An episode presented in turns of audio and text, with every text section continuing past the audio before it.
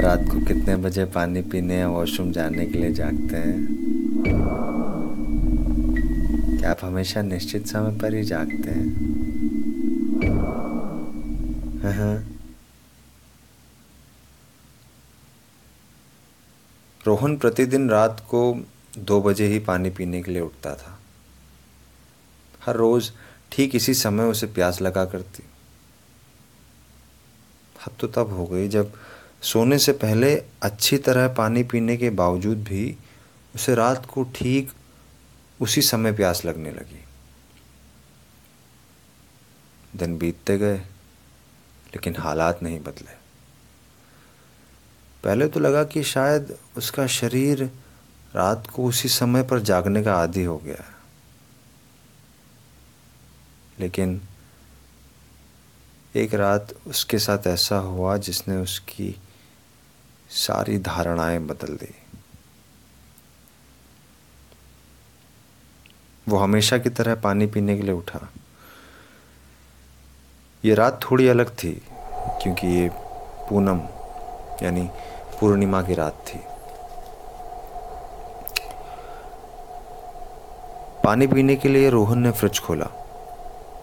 पानी पिया और पानी पीने के बाद जैसे ही उसने फ्रिज बंद किया।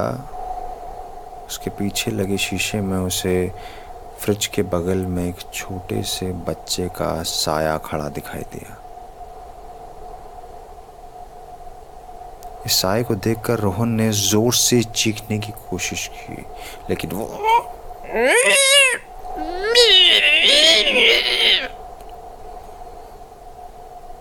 वो चीख नहीं पा रहा था। वो केवल अपने हाथ पाँव चला रहा था और उस बच्चे का साया उसके करीब आ रहा था। रोहन ने हाथ पाँव को तेज तेज पटकना शुरू कर दिया। तभी आवाज़ सुनकर रोहन की माँ आ गई और उन्होंने रोहन को जगाया। रोहन ने होश में आते ही सारी घटना माँ को बताई। घर के अन्य सदस्य भी आ चुके थे। तभी रोहन के भैया ने बताया कि ये ये स्लीप पैरालिसिस की वजह से हुआ है।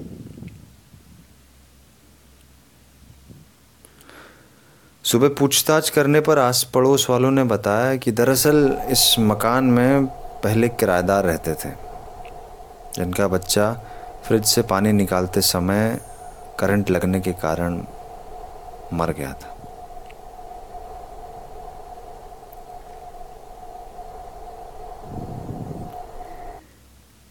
आप रात को कितने बजे पानी पीने या वॉशरूम जाने के लिए जागते हैं?